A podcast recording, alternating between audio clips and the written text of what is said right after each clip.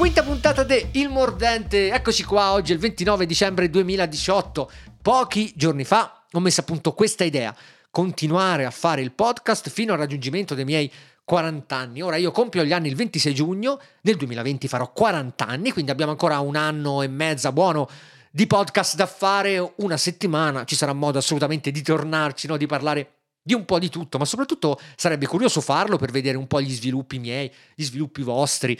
Dove diavolo andremo a finire? Assolutamente. Comunque dicevo, oggi è il 29 dicembre 2018, sono le 15.44, quattro giorni fa era Natale e ci siamo fatti un sacco di auguri. Vi ricordo il numero 351 851 6089, potete usare WhatsApp o Telegram, oppure se andate su ilmordente.it c'è un form contatti classico, no? Per chi preferisce scrivere una mail, scrivere un messaggio con una tastiera. Spero per voi che sia almeno almeno meccanica. Su ilmordente.it poi trovate anche i post relativi ai singoli podcast con all'interno i link, comunque i nomi per approfondire gli argomenti di cui parlo qua nell'audio.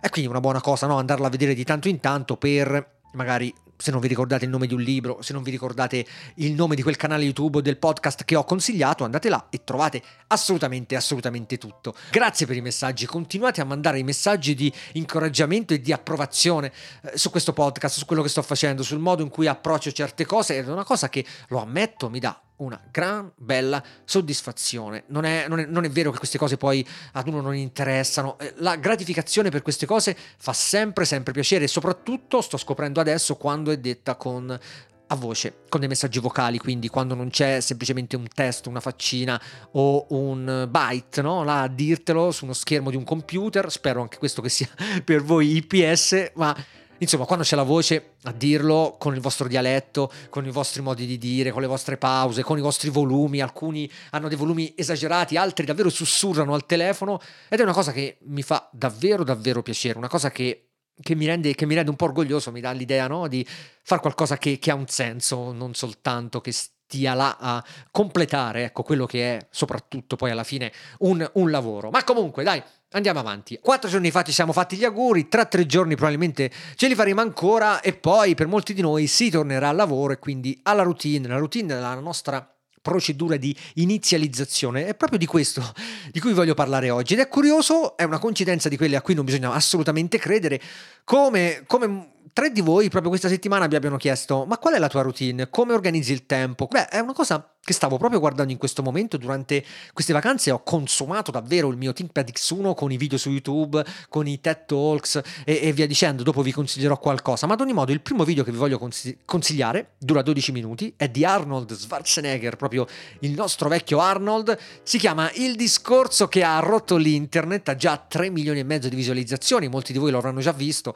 è un montaggio fatto su un'intervista che ha fatto Schwarzenegger poco tempo fa, sempre qua nel, 2000, nel 2018, un montaggio montaggio abbastanza serrato dove lui parla della sua strategia, no? di come è riuscito prima a diventare un eh, professionista del, del, bodybuilding, poi a vincere premi come professionista e da lì attore, poi alla fine politico e tutto quello che sta facendo, che sta facendo ancora. È un discorso dove lui, diciamo, vi dà un po' una mano a capire soprattutto come organizzare il tempo, fa un conto abbastanza spiccio sulle ore, sulle 24 ore, ok, 6 ore si dorme, 7 ore si dorme, alcuni 8 ore dormono, diciamo 8 ore, dai, diciamo anche 10 ore si lavora e tutto il resto, ok, due ore per i pranzi, eh, per la cena, queste cose qua, e tutte le ore che avanzano, cosa ci facciamo? E lui vi dà qualche consiglio, soprattutto lui si confida eh, dicendo che non ha mai perso un minuto, ha investito ogni singolo minuto della sua vita in un obiettivo, stava raggiungendo qualcosa, si concentrava esclusivamente su quello, ha sempre scartato l'idea del piano B ed è una cosa che assolutamente mi trova, mi trova, d'accordo, ovvero non avere una via di fuga. Se dobbiamo fare qualcosa dobbiamo buttarci su quella cosa là. Niente piano B. Il piano B ci dà appunto una scappatoia, un, diciamo un modo poi per giustificare noi stessi se qualcosa va male. Ma proprio questo fallimento, questo qualcosa che va male, secondo Arnold, è positivo, è proprio esattamente quello che serve per fare lo step successivo. È un discorso molto bello, assolutamente da, da, da ascoltare, da riguardare più volte, dove lui insomma ci sprona abbastanza no? con, il suo, con, il suo, modo di fare, che poi alla fine è sempre quello, però dice cose, dice cose che soprattutto di questi tempi fanno assolutamente bene. And we lost by approval rating in California went down to 28%, and then he went back up again, and they won again the governorship. Hey, we all lose. We all have losses. This is okay. And this is why I say don't be worried about losing because when you're afraid of losing, then you get frozen. You get stiff. You're not relaxed. You got to be, in order to perform well in anything, if it's in boxing or if it is on your job or with your thinking, is only happening when you relax. So relax. It's okay to fail. Let's just go all out and give it everything that you got. That's what it is all about. So don't be afraid to fail. Detto questo, qual è la mia routine? Beh, io mi alzo molto, molto presto. Adesso che non corro, sono arrivato ad alzarmi alle, alle 5 e mezza per una serie di motivi, ma il principale, quello che sotto sotto so che è la verità, è perché mi piace il silenzio. Adoro lavorare quella mezz'ora, quell'ora, no? Eh, diciamo dalle 5 e mezza alle 6 e mezzo, perché poi mi metto eh, adesso che non corro a fare palestra, una mezz'oretta a casa, cose varie, o comunque qualsiasi attività faccio, no? Prima di iniziare poi al lavoro verso le 8 realmente, prima di farmi una doccia cose varie, ecco, quell'oretta prima quando mi affaccio e vedo che ancora ci sono le stelle, soprattutto se mi trovo come in questi giorni in un posto che mi dà una visuale meravigliosa del mare, del cielo, del, delle palme che ho davanti, del giardino, è davvero davvero un altro modo, un altro modo di, eh, di, di vivere, di vedere la vita. E chiaro richiede dei sacrifici, vado a letto abbastanza presto soprattutto in, questo, in, in quest'ultimo anno però eh, in questa, fase, in questa fase della vita la mia priorità è assolutamente svegliarmi presto e ascoltare questo silenzio, stare le prime ore della mia giornata, iniziare le prime ore della mia giornata con questa modalità. E poi vedete, questa cosa del, del silenzio è una cosa che davvero ho dentro da un po', eh, da diversi anni e questa è una considerazione molto importante da fare, tutti noi dovremmo farla. Ci sono delle, almeno nel mio caso è successo così, ci sono delle cose che, dei pensieri, no? delle, delle piccole intuizioni che ti vengono magari ad, un, ad, una certa età e tu al momento magari ignori o magari al momento metti in pratica senza rendertene conto e poi magari nel tempo, come sta succedendo a me, pensi, ah ok, questa cosa io la sto facendo, vabbè, però dentro di me sotto sotto la sto pensando da, da anni e quindi adesso la sto mettendo in pratica perché ho fatto un percorso che mi ha portato qua. E poi uno pensa, ok, ma e se una piccola variazione, se un piccolo imprevisto, no? Avesse cambiato tutto questo, magari una piccolezza, magari ecco, se non mi fossi fatto male due mesi fa, tre mesi fa, quasi alla maratona, avrei continuato a correre, magari avrei. non avrei cambiato questa routine, se con il lavoro le cose magari mi andassero meglio di come mi vanno adesso, eh, non sarei qua a fare il podcast, sono tutte piccole coincidenze a cui, come ho detto prima, non bisogna mai, mai credere. Io sto pensando sempre più che sia eh, assolutamente tutto una serie di, di, nostre, di nostre scelte, di una sorta di personalità nascosta che tu intuisci in fase adolescenziale che poi potrebbe venire fuori quando sei più adulto. E ora non so se questo ha un qualche filone da qualche parte, se qualcuno assolutamente prima di me al 100% sarà così l'ha, l'ha sintetizzato, l'ha messo su carta, l'ha insomma racchiuso, ne ha fatto una piccola perla da, da lanciare un po' a tutti. Però nel mio caso è assolutamente, assolutamente così. Tant'è che proprio questo discorso del silenzio di cui parlavo prima mi ha portato ad approfondire un TED Talk, no, una di quelle conferenze TED. Probabilmente l'avete vista, è di marzo 2012, la sto guardando in questo momento davanti qua. Si chiama Il potere degli introversi, è di Susan Kane e ne è uscito anche un libro che è diventato poi un bestseller che si chiama Quiet, Quiet, no? Il potere degli introversi. Insomma, è un libro che sembra esattamente fatto per quel tipo di persone che chiamarle introverse può sembrare un pochetto negativo, ma che in realtà sono semplicemente dei, dei pensatori. E già nell'introduzione vi, vi spiega questo, queste cose qua e vi spiega come coltivare la vostra chiusura, ecco, chiamiamola così. È una cosa forse un po', un po' eh, diciamo rischiosa per chi è, è già troppo chiuso, perché credo che poi no, una via di mezzo tra essere estroversi e introversi sia la soluzione migliore, ma ci sono dei momenti in cui no, in cui uno deve assecondare le proprie, le, le proprie idee e le proprie voci. Io in questa fase della mia vita mi rendo assolutamente conto che non desidero altro se non stare con me, pensare e mettere in pratica quello che, quello che ho in testa. E quindi Susan Kane, Quiet, il potere degli introversi in un mondo che non sa smettere di parlare. E voglio consigliare anche un altro contenuto, già che è un periodo così in cui tutti siamo davanti al PC. Su HD Blog, nel canale Games, è uscita la recensione di Super Smash Bros.